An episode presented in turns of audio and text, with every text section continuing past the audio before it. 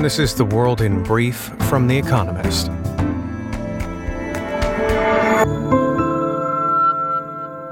Our top stories Russian missiles targeted energy infrastructure in multiple Ukrainian cities. President Volodymyr Zelensky tweeted that 30% of Ukrainian power stations have been destroyed since October 10th. Despite losing capacity, Ukrenergo, the grid operator, has preserved electricity in much of the country. A facility in the Zaporozhye region was hit by drones, according to the regional governor. Iran has agreed to sell surface to surface missiles and more kamikaze drones to Russia.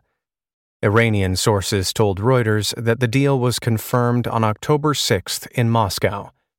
After Russia used Iranian drones to attack Ukraine on Monday, several EU foreign ministers called for fresh sanctions against Iran over its transfer of these weapons to Russia.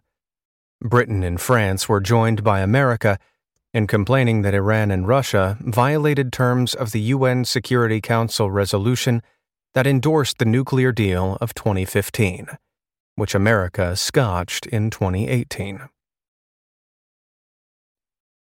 Johnson & Johnson reported a strong quarterly profit of $4.5 billion, buoyed by demand for Darzalex, a cancer drug. But the healthcare firm faces formidable headwinds from a strengthening dollar and rising labor costs. Job cuts look likely. J&J's chief financial officer said the firm is considering right-sizing as it faces reduced earnings in 2023. Liz Truss, Britain's Prime Minister, apologized for mistakes in her signature economic program. Almost all of the tax measures announced in her fateful mini budget were reversed on Monday. The U term calmed the market, but did not repair all the damage. The Bank of England has reportedly been forced to postpone its sale of government bonds until conditions improve. 30 year gilt yields remain well over 4%. They were 3.75% before the budget announcement. France faced nationwide disruption on Tuesday as eight unions, as well as students, began a strike over pay and rising corporate profits. Transport, waste collection, schools, and universities were all affected. The latest wave of industrial action will compound President Emmanuel Macron's difficulties. Weeks long strikes at France's fuel facilities have led to shortages and long queues at petrol stations. Lafarge, a French cement company, and its Syrian subsidiary, admitted in an American court to paying Islamic State and another terrorist group to keep its business running in Syria between 2013 to 14. The firm agreed to pay $778 million in penalties. Never before has a corporation been charged with providing material support and resources to foreign terrorist organizations, said federal prosecutors in announcing the plea deal. The head of Germany's cybersecurity agency was sacked over alleged ties to Russian intelligence. Ten years ago, Arne Schönbohm helped set up a tech lobbying association. Among its members is the German affiliate of a Russian cybersecurity company that was founded by an ex KGB officer. Mr. Schönbohm had been advised to distance himself from the group, but he appeared at its anniversary party in September, raising feathers and fact of the day $1.5 trillion. The amount wiped off the combined value of American listed semiconductor companies this year.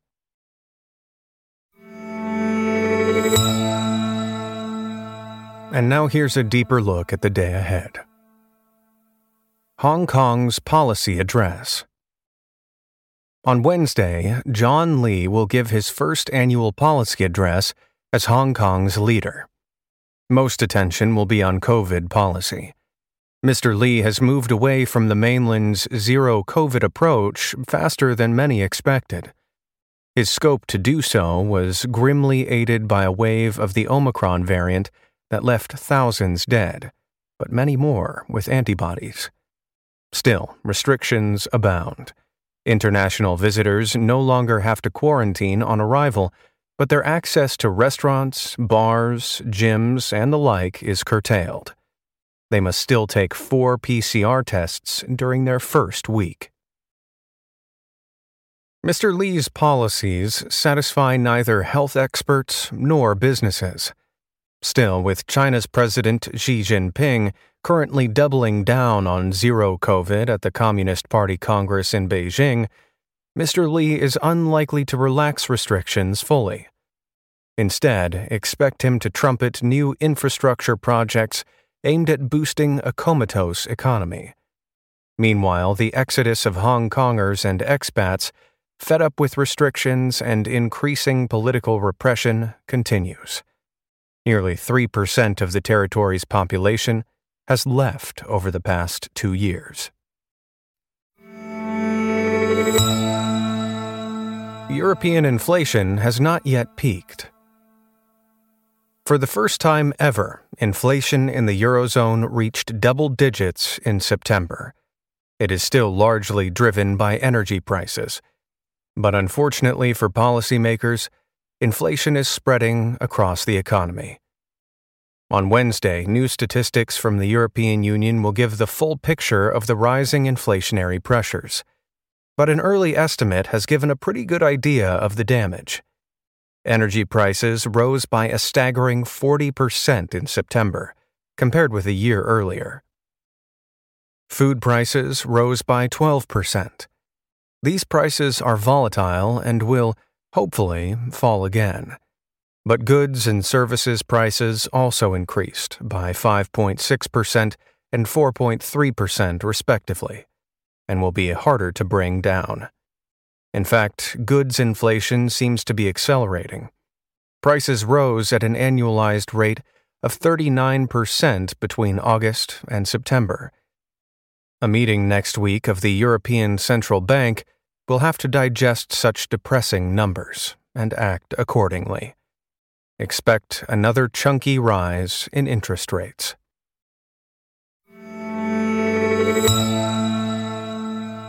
Dented profits for aluminum producers. From cars to Coke cans, aluminum is one of the most widely used metals. But ubiquity and profitability do not always go hand in hand. After seven bumper quarters, Alcoa, America's largest producer, is on Wednesday expected to report a big drop in quarterly operating profits. Aluminum producers' profits are shaped by supply and demand. From mid 2020 prices enjoyed a stunning rise as energy supply issues led to a fall in production in China the world's biggest producer, and later in Europe. At the same time, demand rose as locked down consumers drank more at home, boosting demand for aluminum cans and government's planned recovery infrastructure projects. Prices peaked in March, at the highest since 1990, but have since collapsed. Chinese production is increasing just as a slowing global economy squeezes demand. As part of its sanctions for the war in Ukraine, America may now increase tariffs on imports of aluminum from Russia, the third largest producer. If that happens, expect another spike in prices and profits for Alcoa. Could Oregon elect a Republican governor? Oregon is one of America's most progressive states. In 2021, it decriminalized personal drug use. Portland, Oregon's biggest city, regularly holds protests for racial justice. The state has picked a Democratic president in every election since 1988 and has had a Democratic governor since 1987. Yet this year, the gubernatorial race is surprisingly close. Polls suggest that Christine Drazan, the Republican candidate, has an edge over Tina Kotek, her Democratic opponent. Betsy Johnson, an independent, is trailing but splitting the vote. A hustings on Wednesday night will focus on troubles in Portland. The city faces an increase in violent crime and homelessness. The homeless population of the county which contains Portland grew by 30% between 2019 and 2022 as rents rocketed during the pandemic. Homelessness dominates West Coast politics. Voters in Oregon say it is the most important problem facing their state. If liberals cannot solve such issues, their rivals may be invited to try.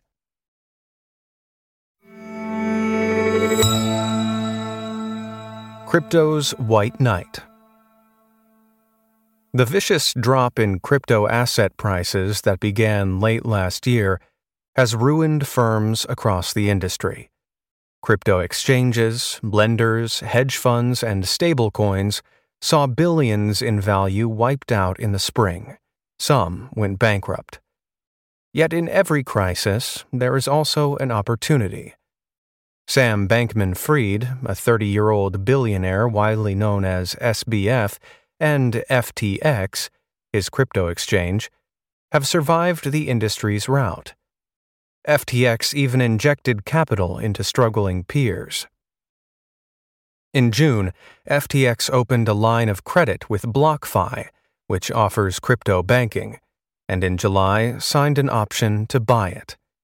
In September, FTX bid $1.4 billion to acquire Voyager, a collapsed crypto brokerage which SBF's trading firm, Alameda, had previously lent money to. On Wednesday, a bankruptcy court will consider whether to let the deal proceed. But regulators in Texas are investigating both FTX and Voyager for securities violations and have asked the court to halt the deal. SBF's winning streak looks in danger. Daily Quiz Our baristas will serve you a new question each day this week. On Friday, your challenge is to give us all five answers and, as important, tell us the connecting theme. Email your responses and include mention of your home city and country by 1700 BST on Friday to quizespresso at economist.com. We'll pick randomly from those with the right answers and crown one winner per continent on Saturday. Wednesday. Which furry Peruvian migrant has been the focus of films starring Nicole Kidman and Hugh Grant. Tuesday. What American cultural institution was established by President John Adams on April 24, 1800?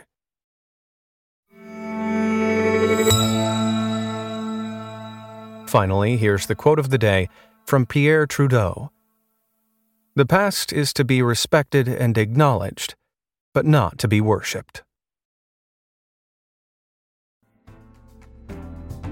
That's the world in brief from The Economist, available three times every day of the week. You can also hear interviews and analysis from our journalists, including our current affairs podcast, The Intelligence, on your podcast app. And subscribers to The Economist have access to each week's full edition in audio. Just download the Economist app to start listening.